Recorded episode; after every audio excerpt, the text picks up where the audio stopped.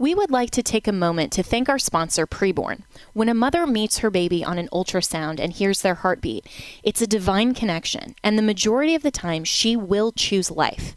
But she can't do it without our help. Preborn needs us, the pro life community, to come alongside her. One ultrasound is just $28. To donate, dial pound 250 and say the keyword baby or visit preborn.com. Jenna Ellis in the morning on American Family Radio. I love talking about the things of God because of truth and the biblical worldview. The U.S. Constitution obligates our government to preserve and protect the rights that our founders recognize come from God, our Creator, not our government. I believe that Scripture in the Bible is very clear that God is the one that raised up each of you, and God has allowed us to be brought here to this specific moment in time. This is Jenna Ellis in the morning. Good morning and welcome to Jenna Ellis in the morning. And we are continuing to follow everything going on uh, in Israel because um, this is just a really um, devastating, is the only word that comes to mind, really. Um, a, a, devastating war and, um, and, and the implications across foreign policy, um, the world stage, but also just the treatment of uh, how so many student groups across the country and so many individuals across social media, but then um, especially different world leaders as well, are treating. Uh, Israel and are suggesting that the United States should not uh, send aid to Israel. And um, this was a really sad clip from um, a Hamas official that we will repeat the October 7th attack time and again until Israel is annihilated. We are the victims. Everything we do is justified. And so um, Andy McCarthy actually posted Hamas leader repeats for the zillionth time Sharia, Sharia supremacist objective. Those who notice for the zillionth time labeled quote unquote Islamophobes. This is cut eight. إسرائيل دولة لا مقام لها على أرضنا.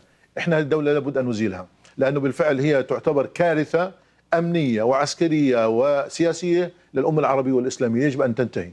لذلك إحنا لا نخجل من نقول ذلك بكل قوة. إنه اسرائيل لازم نأدبها وحنأدبها مرة ثانية وثالثة ومش هذا حتكون طوفان الأقصى أول مرة لا حتكون ثانية وثالثة ورابعة لأنه إحنا لدينا إصرار ولدينا قرار ولدينا إمكانيات أن نقاتل نعم. ونحارب لكن كما قلت لك بدنا ندفع ثمن نعم إحنا we'll go and cut that one there. um, I think that's that's actually the uh, uh, obviously, that's not the English version of the clip, so we I think we put in um, I probably put in the wrong one on that one. But let's uh, let's go to Chris Woodward, who is um, a reporter here at the um, American Family Radio Network, and um, hopefully for those of you who understood um, that broadcast, I don't know, Chris, if, if you understood that clip, but um, overall, uh, what has been going on in terms of the Israel war and uh, everything that's going on in terms of foreign policy? What is the latest? latest um, in terms of what is actually happening between Israel's response and then Hamas suggesting that they're that they're the victims and they're going to mm-hmm. continue mm-hmm. this brutal war. Yeah, well, thank you very much for having me on. Uh, the war is now in its fourth week of war. Uh, Israel is continuing to go after Hamas uh, in response to the terrorist attack from Hamas back on October 7th. Um, this morning, Israel reported through the IDF 17 Israeli casualties inside the Gaza Strip as part of their uh, ground offensive, and I'll get more into that in just a moment. Uh, as many as about 10,000 people have been killed in the war on both sides. Most of those uh, are from um, Palestinians in the Gaza area, and that's if you believe the Hamas run Gaza Health Ministry. I say that because Hamas, the same terrorist group that attacked Israel on October 7th, runs the health ministry reporting the numbers. So one has to kind of think, well, maybe those numbers aren't necessarily accurate. And that's not just me saying that. President Biden in recent days did say you can't believe everything you hear out of Hamas.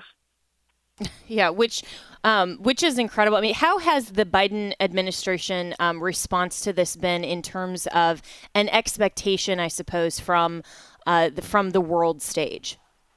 Yeah, it, it depends on which person representing the Biden administration is speaking. If it's Secretary Antony Blinken, it's pro-Israel, pro-response uh, to the terrorist attack. If it's Joe Biden or certainly Vice President Kamala Harris, you're going to get a different um, statement. Now, Biden has said we stand by Israel. We're going to give them what they need. But at the same time, he's also out there saying we've got to do something to combat Islamophobia. And now they've put Vice President Harris in charge of this new council uh, as if she needs, you know, another job on top of the other things he's assigned her. Now she's putting out videos speaking out against Islamophobia um, while Israel defends itself from this terrorist attack from an Islamic terrorist group. Yeah, and uh, you mentioned Vice President Kamala Harris, and uh, the Daily Wire's headline is Kamala Harris announces national strategy to combat Islamophobia mm-hmm. in the wake of anti Semitic uh, threats. And, you know, she's been so effective as a border czar. So obviously, um, you know, this role was just totally meant for her. But, um, but I think, I mean, you know, this is kind of a joke, right? I mean, it, it, with everything that's going on, this is the priority of Kamala Harris, and she think that, that she thinks that's going to resonate uh, with Americans as as one of the top priorities. Yeah, it. Uh, she was being uh, soundly mocked uh, last night on Twitter or X, whatever we're supposed to call it uh, this day. A lot of people were saying this appeared to be uh, another Veep episode with Kamala in it instead of um, the actors and actresses from that um, comedy that was on TV a few years ago. A lot of people um, are saying this is, you know, really tone deaf. Uh, there's nothing in America today on the level of people protesting Islam, um, banging on doors and trying to enter rooms where you know uh, Muslim people are gathered. Uh, on the same level that we've seen it with Jewish students. Hardly an hour goes by without seeing something on social media of a Jewish person or a Jew, Jewish group uh, being attacked, uh, being heavily criticized for uh, speaking out against the terrorist attack back on October 7th. Uh, you don't see anything like that uh, with Muslim students somewhere in Jewish or um, you know Protestants uh, protesting Islam. So a lot of people are saying it's it's really tone deaf. It's a bad look. Uh, it it appears to be political, like they're worried about votes um, more so than they are Islamic lives, but this administration does a lot of things for politics. So it'll be this venture today and something else tomorrow. Yeah, and it is really um, unfortunate that they're concerned more about um, their own optics, but I, I, don't even think optics that really uh, resonate to the the average voter and the concerned citizen. Um, I, I really wonder if that's even very effective to their own base.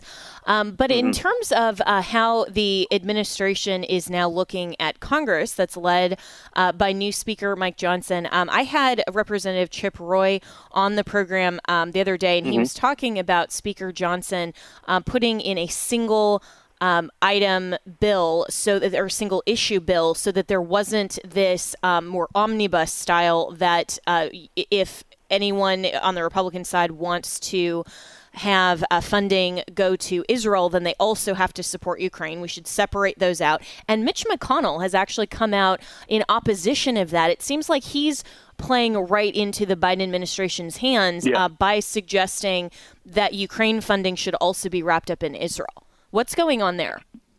Yeah, it it makes no sense that the Senate is acting the way that they are, and and uh, in McConnell's defense, yesterday, President Biden told CBS that he would veto a standalone Israel funding bill. That's a terrible look for a guy who is running for reelection, is wanting people to help him, quote unquote, finish the job. And the same guy who in recent days said he stands with Israel, they're going to get whatever they want. So for you to say, I'm going to veto a standalone bill, that's a terrible look.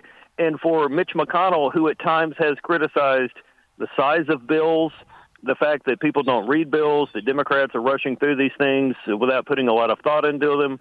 This is why a lot of people, including Republicans, are upset with the Republican Party because no one's on the same page. And we saw that with the House Speaker's race, right? So it's just another situation where Republicans are not unified. And that is a concern, I think, for Republican voters because people in your party, if this is your party and the one you plan to vote for this year and next year, they're all over the place and they're not working together like Democrats pretend they do. Um, and that's going to be a big issue, I think, in the future elections. Yeah, really well said. And I'm speaking with Chris Woodward, who is uh, a reporter here at American Family Radio and for uh, AFN as well. And you should follow American Family News uh, for, uh, we have obviously a site on X or Twitter, whatever you want to call it, as mm-hmm. well, to get all of uh, the the breaking news there. And so, um, so in terms of um, Speaker Johnson's leadership, and then this other idea from Representative Chip Roy. He has been pushing that the funding for Israel, while he supports that, does not support the funding to Ukraine if uh, he and his fellow Republicans are going to support funding to Israel, it should come out of something else. And essentially, what he told me uh, the other day was was that Washington can't just continue to write a blank check. That uh, Congress needs to defund uh, perhaps the United Nations or perhaps the Human Rights mm-hmm. Campaign, um, and then take that funding from somewhere else and then flow that funding to Israel. I think it's a great idea. Um, what is the the situation looking like in terms of um, Speaker Johnson's leadership and whether something like that could actually be accomplished? Yeah, I think Republicans in the House, uh, led by Speaker Johnson, they're really uh, intent on getting this standalone bill out there and making the Senate have to choose: Are you going to fund Israel, or are you going to cry foul and say, "No, we want all these bills in one big thing uh, to save us time and money"? Speaking of money, uh, Washington will never have a problem spending money because it's not their money, it's ours. And so taxpayers need to speak up, contact their representatives, contact their senators, and say, hey, you need to be uh, more wise in terms of what you're doing with my money. We're forced to pay you taxes. You should be smart in how you spend our tax dollars. And so this is going to be an interesting fight. And I think if Johnson really wants to show that he's um, sincere, this is the the hill you're willing to die on right at this moment because it's going to show, hey, I'm here. I'm not just some guy they propped up to go ahead and get a speaker up here. We're you know we're ready and we're serious. So I would not be shocked if uh, the House says this is the bill we're going with. You choose whether or not you're going to uh, look bad in public and on social media if you veto it or uh, don't bring it up. Yeah, absolutely. Put the pressure back on uh, the Senate and make sure at least the House is doing uh, the right thing. And and you mentioned uh, wisely, Chris Woodward, that this is taxpayer money. This is Congress deciding actually how to spend our money, not their own. And I've consistently reminded people that the government is a non-revenue generating institution. They don't actually mm-hmm. Uh, provide. Um, it, it's it's not a, a commercial sort of enterprise, and so um, it should be something that constituents are listened to. Uh, and that our opinion as taxpayers actually matters. It seems like Congress does just write blank checks with our money. And um, so, how in just the last two minutes I have with you, um, I think that's a great call to action for our AFR listeners in terms of um, how to make their voices heard. And you mentioned, um, you know, calling their representatives, and and I think that. Um, that can't be stated enough or overstated because a lot of people think, well, if I just contact my representative, does that really make a difference? But we hear mm-hmm. from so many elected officials from the national, federal level, all the way down to the state level, it does make a difference. It does. It does. And if you are a millennial or a Generation Z or Zoomer, uh, listening to this show, you should really be concerned with what Washington is doing and, and has been doing with tax dollars because we're going to be the ones on the hook for all these bad decisions that they're making. And there's not going to be enough of us working. Uh, we're, we don't have as many kids as previous generations for a number of reasons. And we're all going to be on the hook for these bad decisions they've been making for years, if not decades. So you need to call your member in Congress, a representative of your senators, and say, listen, uh, you need to be better about this and, and actually crack down and do something about the spending. It's interesting that Johnson is taking the um, – tax that he's doing here, he's not borrowing again from uh, future Americans. He's saying, hey, we have some money over here. We're going to use that. Nobody's doing anything with it. That's a bigger, uh, better approach, I think, for a lot of taxpayer conscious voters because uh, it's not on it's not more money on the backs of Americans. Yeah, absolutely, and uh, and that's a really good point as well, Chris Woodward. That um, there is go- there are going to be fewer uh, taxpayers, unfortunately, and especially if the Democrats get their way and the priorities are to make um, more and more people dependent on welfare, not property owners. Then, um, regardless of you know the the dwindling uh, birth rates and um, and and population decrease, there will just simply be more people that are taking from the government instead of contributing to um, the general welfare of the country. So um, we do need mm-hmm. to be engaged as good citizens. Um, Chris Woodward, always appreciate you joining us, and also uh, the puppies, Todd and Copper, for their commentary this morning as they're wrestling down at my feet. Uh, you can follow Chris on X at reporter Chris W. I encourage you to do that, and we'll be right back with more here on Jenna Ellis in the morning.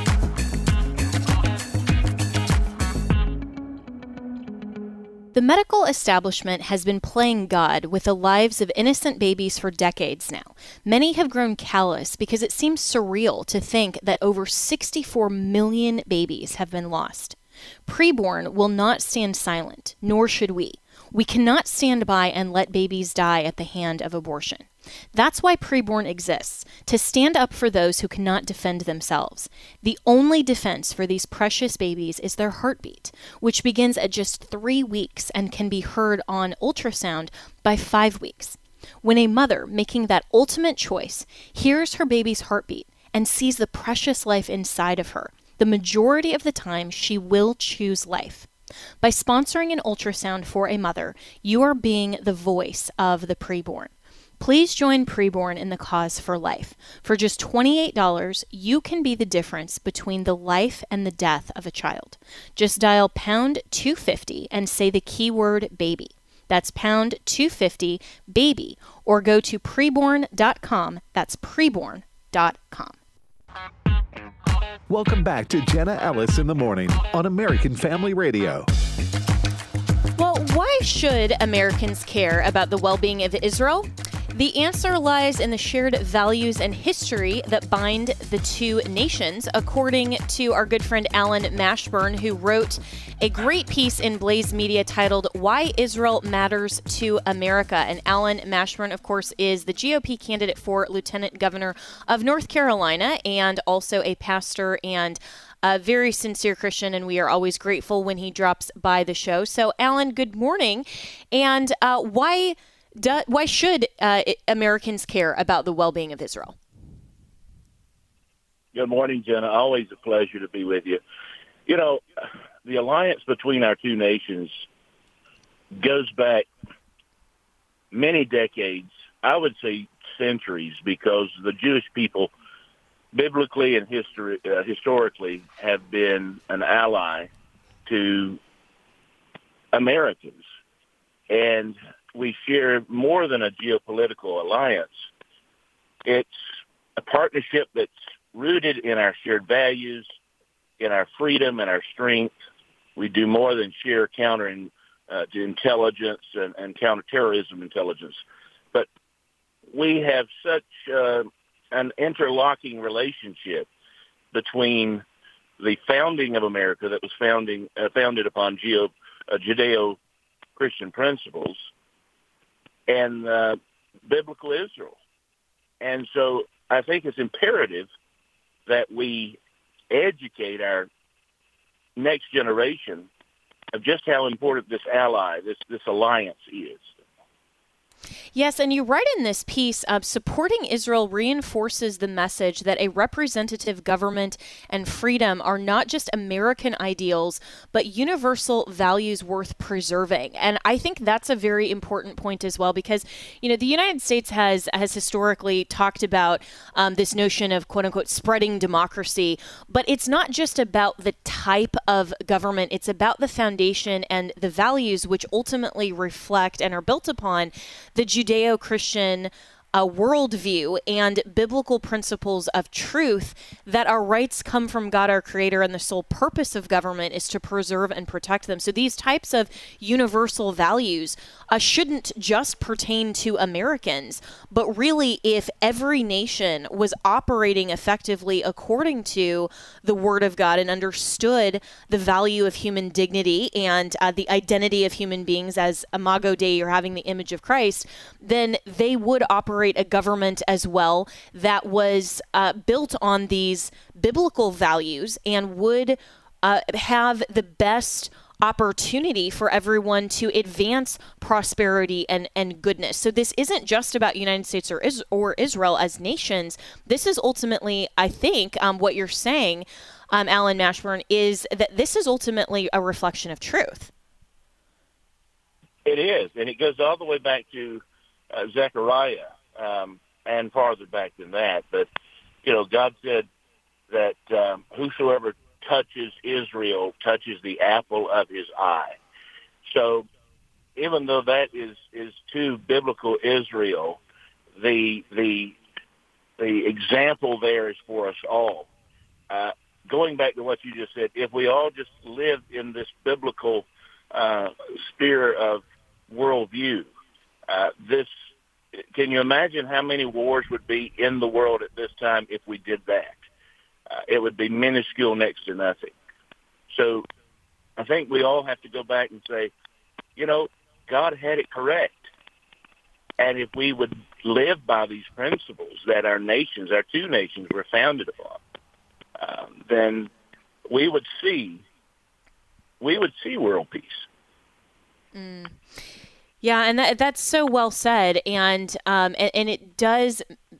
This false worldview manifests itself um, in so many different ways. And unfortunately, um, the rise of Marxist influence in America, you talk about um, this in the piece. And, you know, really anything that is antithetical, any view that is antithetical or does not embrace the biblical worldview is by definition false or a, a bad worldview and a view that is inconsistent uh, with the Bible, and this this does manifest itself in more than just foreign policy and our relationship with our allies, but um, even into the very policies that we as Christians advocate for, um, like pro-life policy, um, why we we advocate to to keep all of our rights, including life and liberty, um, why we are against things like uh, red flag laws that uh, suggest that our rights can be foreclosed, and we have to prove why sh- we should um, be able to exercise them, why we have um, freedom.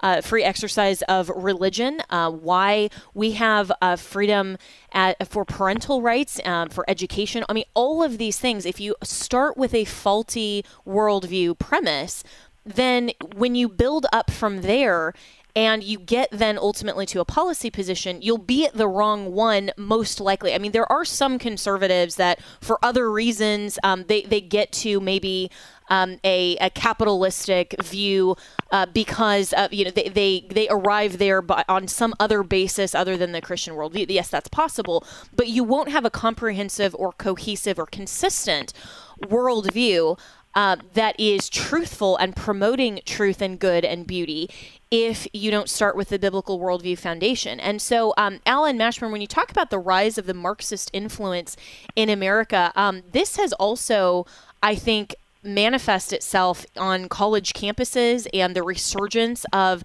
all of this really hateful um, anti-Semitic rhetoric that we're seeing. And um, this this I think is is so frustrating to see that even in America we could have uh, and possibly fall to a Marxist kind of worldview and, and an infiltration of the culture.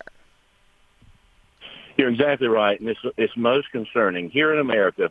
We're seeing a a worldview totally influenced by Marxism across college campuses. And I go back to the article, the closing paragraph. Uh, we not only fail the Jewish people when we don't educate our next generation about about our alliance between our two nations, but we fail the next generation of Americans when when we don't educate them. Goes back to what you just said, consistency. If you don't have a, a biblical worldview, then you're not going to be consistent.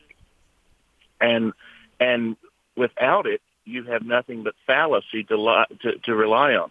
We're seeing anti-Semitism uh, spread like wildfire in America. This is America and we're seeing this kind of hate. And the root of it is an inconsistent, false Marxist view on the world that's being taught in our in our higher education system and Now it's infiltrated into our our um, elementary and high school educational systems. So we have got to eradicate that. And I use that as a strong word and I mean it as one. We have got to eradicate that from our educational system here in America. Yeah, I, I could not agree more, and um, and and especially in higher education, and um, of course there are a lot of concerns there. But one of the the good things and a piece of good news uh, that I saw yesterday was um, from the Washington Post, actually, and then a few other uh, articles. And I know the Washington Post putting out something good. Wow, but um, but the Washington Post actually reported that homeschooling has become, by a wide margin, America's fastest growing form of education. Um, as families continue to embrace uh, homeschooling. And after the COVID pandemic, when everybody was forced um, to test out homeschooling for a little bit, um, parents decided to continue. And I think that was an unintended uh, uh, side benefit that the left did not recognize that when they actually had parents try out homeschooling, a lot of people loved it. And that's a great encouragement, I think, um, that for parents who are taking their children out of these uh, Marxist institutions that are state funded and state run and, and state indoctrination centers um, that maybe we will get a new generation of uh, students that are coming up through the homeschool system that actually will think for themselves and not follow some of these um, Marxist lies. Um, so, what's your reaction to, to these homeschooling um, rates rise as um, faith in public education is eroding? Well, I am thrilled to see it, uh, see this rise. Um, just yesterday in in Guilford County in my own state, there is a teacher who is transitioning uh, from uh, female to male uh, in in in the classroom, and parents are just livid. This is an opportunity. Listen, we cannot make laws against everything. Um, we cannot turn public education into Christian schools. We cannot turn it into what you would prefer at home.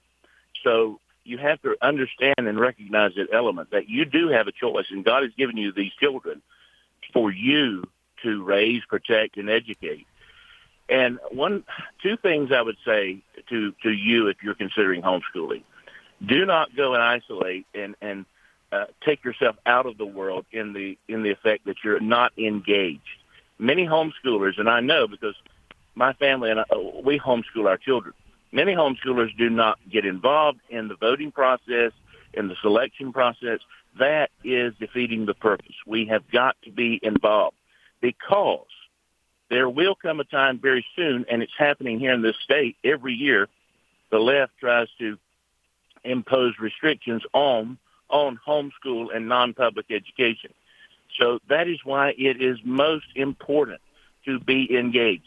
If you want to take your children out and homeschool them, please do. I would encourage it greatly. But you have to be engaged because you have to protect that right for you to do that as a parent. Yeah, that is a really wise message, um, Allen Mashburn, that, you know, in order for us to continue to enjoy the blessings of liberty, we have to be engaged and recognize that as we, the people, we have been given one of the blessings of liberty, which is to effectively have the means and the tools to engage our government and uh, and select and prefer Christians as our leaders. And you know, seeing uh, this extreme backlash um, and and really just outright lies from mainstream media against um, new House Speaker Mike Johnson just on the basis of his Christian faith um, to me is just it's such a clear message to Christians that we have to continue to engage government even more because they recognize that Christians are a threat, not because we're extreme or you know any of these these ridiculous reasons that mainstream media are providing, but because they know that Christians do exercise our faith and that we understand uh, why these worldview positions matter and that we go deeper than just um, the, the top level issues of policy. And it all comes back to what you're talking about in uh, your Blaze Media article that worldview matters and that we have to understand our Judeo Christian heritage and get involved as Christians. And whether that's in elected office or the ballot box or uh, however that looks for each individual, we should all at least, at the very least, be engaging with our vote, um, but also to continue uh, our engagement as good citizens. And so, in the last few minutes I have with you, you are um, you are engaging by running for lieutenant governor of North Carolina. And um, and I love that you are a very sincere Christian who is running very much as an open Christian um, and bringing your worldview to that race. And it has been um, amusing, for lack of a better word, to see some of the comments on social media and the way that you just punch back with truth and you're unashamed. And um, and so tell people a little bit more about your campaign uh, there in North Carolina for lieutenant governor and why you're running. Well, I'm running because I'm a father. I'm a pastor. I'm an American, and I cannot uh, imagine what my children are going to face in the future if we today do not stand up uh, for our Constitution, for our Christian faith, uh, just for our ability to be citizens and exercise free thereof. And so we in, in North Carolina, we are we're going to be a very pivotal state in 24. Uh, they would love to, and I say they, Josh Stein, who's running for governor, my opponent, who would be Rachel Hunt, uh, they would love to be the Gavin Newsom and the Kamala Harris of the East Coast. And we can't let that happen. And so we have to take a stand. We have to stand strong in our principles. And um, I want to make sure that North Carolina stays red, but above that, I want to make sure that we just remain free as a state and we take care of our children, we educate them, and we give parents the ability to realize we don't co-parent with anyone, no one at all. And um, while I do have the microphone, I want to say happy birthday to you. I didn't get to do that in person uh, or, or uh, any other way, but I want to say happy birthday to you. Oh, but, that's uh, very thank sweet. You thank you. Thank you for supporting our campaign. And um, anyone who wants to learn about that, you can reach us uh, at on the on our website www.allen a l l e n 4nc dot com. That's Allen, A L L E N, 4NC.com. And I think it's so well said that this isn't just the difference between red and blue. It's not just about party, it's ultimately about the worldview and the end result of ensuring that we keep our freedoms. And so we, as uh, Christians and as conservatives, need to be engaging and voting our values. And that's really what um, American Family Radio is all about. You know, it's not just about supporting one party over another. That's not. Um, that's not really the end goal at all. Um, sometimes, you know, I think it's just a uniparty, but it's about supporting candidates who reflect our values, and it's about supporting um, the these the individuals in different public offices that will ensure that we can engage in our liberties and actually exercise our liberties. Because you know we could have a right to believe but if we have to keep it in the confines of our own minds and we can't outwardly express that and we can't exercise it then what good does liberty do? So Allen Mashburn thanks so much for joining as always. We'll be right back with more here on jenna ellis in the morning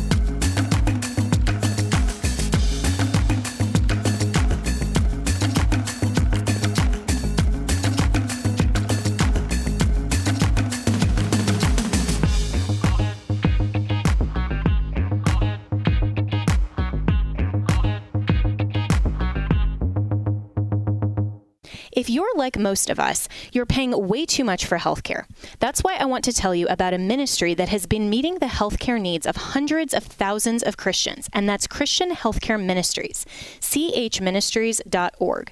Christian Healthcare Ministries is cost sharing made easy. For over 40 years, this unique model has allowed believers to choose their own doctors without worrying about networks or waiting periods, since they are not insurance, but a faith based alternative to insurance. Members not only get advantages from the affordability, flexibility, and reliability of CHM, but they also receive access to 24 7 telehealth services at no additional cost. It's no surprise that doctors across the country appreciate working with CHM, and so will you. It all starts with a visit to chministries.org/afr. That's chministries.org slash AFR.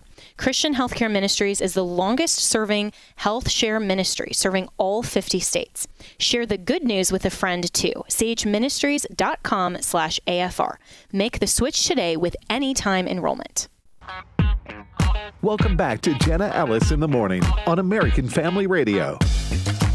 Welcome back, and we're continuing to talk about this rise of anti Semitism um, across the nation, unfortunately, and particularly on college campuses. So, a Cornell student has now been charged with threatening Jewish students, according to ABC. A Cornell University student was charged with making threats against Jewish students on the campus, according to federal charges filed by the Justice Department on Tuesday.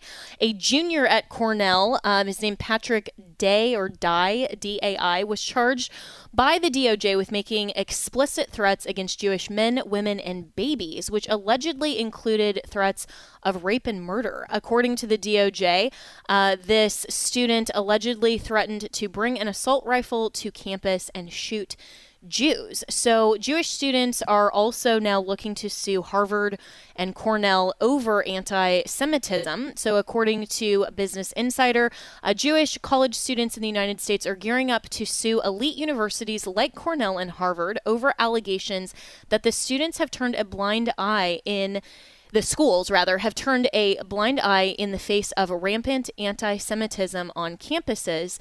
And the lead attorney handling the soon to be filed lawsuits uh, based out of New York, said in an interview Tuesday that anti Semitism on college campuses has long been a problem, but that the deadly October 7th terrorist attacks by Hamas on Israel, quote, poured a lot of fuel on an already raging fire. So, here to talk about this more and um, talk about really, I think, the, the worldview and cultural influences on uh, these college campuses is our good friend Pedro Gonzalez, who is a, uh, a writer, and his uh, Substack is Read Contra, C O N T R A dot com.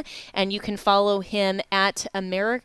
Emeriticus, I think is how he pronounces it. Um, on X, it's E M E R I T I C U S. But if you just Google uh, or search for rather Pedro Gonzalez, you will find him. So good morning, Pedro. And you know what? What really should we attribute this rise of anti-Semitism on college campuses to? Good morning, Jenna. Thanks so much for having me. Well, I, I think this is a long time coming. In some ways, I guess it's not so surprising, but I think you should start by just looking at the, the campus hostility toward Israel as bound up in, in the genre of decolonization. So in that narrative, Israel becomes an entirely illegitimate country, much like how the left views the United States.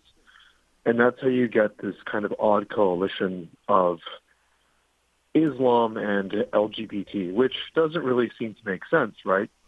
Unless there is this one uniting thing, this this one enemy, uh, whether it's the United States or it's Israel, that kind of becomes the linchpin of this intersectionality. And the reason I say that this isn't so surprising is because we've actually been witnessing this over the last few years, except it's been aimed um, on the one hand at the United States and on the other hand at white people. Remember, over the last three or four years, there's been various incidents like the professor at Yale who, while speaking to, I believe it was medical students, said that she fantasized about shooting white people in the head and after doing that, walking away from from essentially murder. I mean, not essentially, it is murder, but what she described as murder, walking away with a kind of pep in her step. And we've we've heard different stories of, of of similar incidents like this over time. And so, in some ways, what you're seeing now and, and how it's being, you know, in the most extreme cases directed at Jews, you know, going beyond criticism of the Israeli government and just becoming actually just bald hatred of an entire group of people, it, it's really just another iteration of this. And it's just years of a problem that's been festering and we just let it go unchecked. I think that's ultimately what we're seeing right now. Um, become at its worst and most extreme, I guess, iteration. Mm, yeah, and I'm speaking with Pedro Gonzalez, who is a, a writer, has his um, his own sub, Substack at readcontra.com. And you know, Pedro, I think you're you're uh, right to describe this um, as as kind of a a festering um, sort of problem, and particularly when we've seen how the left has conveniently ignored all of the hate that has been directed at Jews and at Christians. Um, I, I, mean, the, and the mainstream media and the left are even part of this. They are part of the aggressors when we look at how they're coming after Speaker Mike Johnson and his family just for being Christians, and how nobody cares if they if uh, uh the attacks um, and the hate is directed at white people, frankly, or Christians or Jews. It seems like anyone um, in in that those categories totally fine to hate them. But then Vice President Kamala Harris now has to uh, suggest that she's going to have a strategy to counter Islamophobia when you have House members like Rashida Tlaib that are out there actually expressing um, it, d- directly anti-Semitic rhetoric, and the House, you know, failed to censure her or even condemn her, and and so this I think is is just creating this this hypocrisy that we're seeing that some uh, beliefs and some classes of persons are more protected against overt hate than others in America, and you know, last I checked, uh, the rights against all of these things should uh, be available for everyone, and it shouldn't be okay to have open anti-Semitism or anti-Christian viewpoints. And and you know, why isn't the Biden administration calling out any of that? I think one of the really dangerous things about these oppressor oppressed narratives is that people who view themselves as the oppressed it, it, it seems maybe counterintuitive, but it actually makes perfect sense the more you think about it. People who view themselves as the oppressed acting out against oppressors are capable of incredible amounts of cruelty. Because, again, if you see everything that you're doing in the context of the people that I'm doing it to are the oppressor, then there's there's really no limit to the amount of pain and suffering that you can inflict because it's all morally justified. And the the most horrendous thing that you can do, and, and you know, and again, in the most extreme version of this, it's there was a student group in, in Florida that characterized. You know, they didn't say we condemn the terrorist attacks, but we stand with Palestine. We stand with the Palestinians they they characterized the attack on October 7th that killed around 1,400 Israelis, mainly civilians, as a win. It was very clear that they were sympathizing with the people that were responsible for slaughtering with civilians, right?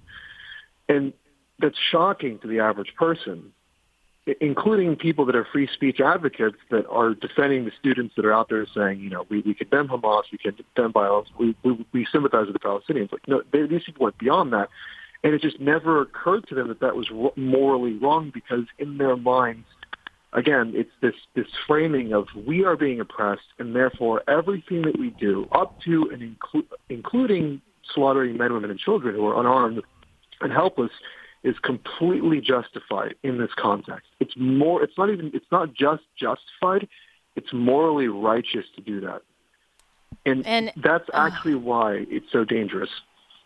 Yeah, and and that is a, a great expression that if you have a a perverted view, uh, you know, a wrong view of an accurate moral basis, then your worldview will not only be off, but then the measurable difference between right and wrong, good and evil, what actually is moral versus immoral, will be off. And so to um, to those of us who live in reality and embrace truth, then you know we we would see all of these things and understand that this is immoral. But it makes sense that if your worldview is off, then you can not just believe that this is okay, but that this is actually um, a moral thing to do. And and so you know, in terms of the response from, um, for example, uh, Florida Governor Ron DeSantis, when you know he's suggesting he's going to shut down some of these, um, not just pro Hamas but actually pro terror groups, and um, that they have provided a material uh, benefit to terrorism under that kind of framework. Um, is that really the solution to this this type of problem, or um, what else can be done in terms of um, these college campuses and uh, and and all of this that's going on? I think that yes, in those most extreme cases where you have groups, student groups that you know are, are basically funded by taxpayers and they're they're explicitly signaling support with with people that are responsible for killing civilians. Yes, um, there's there's no reason those groups should exist, and um, I think that the, the the people who have characterized DeSantis as being anti-free speech in that sense are, are kind of misguided. Uh, although I understand the concerns of, of, of free speech and protecting people's right to protest and, and, and all that, but ultimately it, it's it's funny because that's that's become such a controversial thing, and maybe also for the wrong reasons. You know, because like I said, there are people that seem to deliberately mischaracterize what's actually happening here. But all that said, it still feels like a band aid uh, because ultimately, what's going to happen, even in those cases, is a, the a particular group would just disband, and then they would either join another group, the members, or they would reorganize. From my understanding. And and so it's it's good. I'm not criticizing that type of policy at all, but really you're dealing with a generational issue. The the issue of an of a of a generation of young people that were raised on on looking at the world like this, going beyond Israel, looking at the United States like this, looking at entire demographics like this through the narrative of oppressor and oppressed. So how do you fix that? It's going to take a lot of time. There is no snap your fingers policy solution for this. And there's even another component to this of, of basically the role of social media in, in cultivating these narratives. You, you look at um, things like TikTok, which has become a tremendous source of news for young people. That's, that's where they're getting so much of their information from.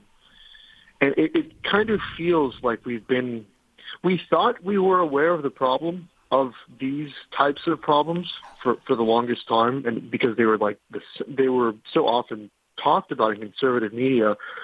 But it feels now really like we actually weren't aware of the depth of the problem, and we've been asleep at the wheel for a long time. And it, it, like I said, it's all sort of showing its ugly head now. Yeah, and, and I think I think that that's um, apt and how we have as as a culture i think and um, and some in the older generation really haven't um, understood the the more fundamental problem of a uh, of Marxism and this whole oppressor versus oppressed and how that manifests itself in uh, different ways, whether that's you know the um, the LGBTQ agenda, whether that's um, you know this this whole anti-white narrative, that the whole anti-Christian narrative. I mean, all of these different things uh, that come back basically to a false worldview and a basis in Marxism that's being taught in uh, college campuses and has been taught um, for you know the last several decades. And so then we wonder why our culture looks the way it does. Well, if you teach um, children to view the world a certain way and to view um, people as inherently oppressors versus uh, the uh, the people who are oppressed just based on their immutable characteristics, not even their own personal choices, then we get to a society that looks like this. And so, um, so how how can we start? I mean, you know, you mentioned this will take some time, but um, but I think that you know this the rise of homeschooling is encouraging, um, but also you know, I don't see a lot of people in politics talking about this or actually addressing this from a worldview standpoint. It seems like we're so myopically focused on Democrats versus Republicans. Sometimes yeah. in the political forum, we're not seeing the bigger policy issues. Yeah. Well, I think that you can look to examples like with Christopher Rufo and, people like him, but mainly Christopher Rufo in, in Florida, where you're actually – seeing these attempts at recapturing institutions and retooling them so that they're actually forces for good. And, and In other words, institutions of higher learning actually become places where you get higher learning, as opposed to just uh, opinions and, and this kind of skewered way of looking at the world. And, and so I think that is things like that are are constructive in the sense that they're not just they're not just measures that are intended to punish, uh, which is fine and good, um, but also intended to, to build and to, and to actually create alternatives because ultimately you, you can't just run away from the issue. You can't just, in other words, you can't just defund and disorganize and disband. You actually have to create alternatives, right? And it's really, really hard to do that. That's why almost no one does it. And that's why what people like Christopher Rufo are doing in Florida is so unique and I think so important. And I, I, I ask myself all the time, why aren't more people doing this? Um, and so that's part of it. But I think ultimately a lot of this stuff does start at home. And again, if you're in politics, that's not the answer that anyone wants to hear because it's not a fast answer. It's not an answer that it's hard to fundraise on that, right? That it, it starts at home. It starts with the way that you raise your kids. It, it starts with your own community. Yeah, um, really well said. Um, and Pedro Gonzalez, this is why the family and the church is actually more important than the civil government, and why Andrew Breitbart famously said that politics is downstream from culture. So we're all out of time for this episode of Jenna Ellis in the Morning. You can reach me and my team at jenna at afr.net, and you can follow the two little puppies barking in the background, two dudes underscore Copper and Todd. We'll be right back with more tomorrow. The views and opinions expressed in this broadcast may not necessarily reflect those of the American Family Association or American Family Radio. I want to thank my sponsors, Preborn and Christian Healthcare Ministries. Preborn Network clinics have rescued over 200,000 babies from abortion, and every day they save 200 babies' lives. But they can't do it without our help. Will you head over to preborn.com/afr and sponsor an ultrasound? Christian Healthcare Ministries is the longest serving health cost sharing ministry, helping Christians pay for and pray for one another's medical bills. Make the switch today and start saving. Visit chministries.org slash AFR. That's chministries.org slash AFR.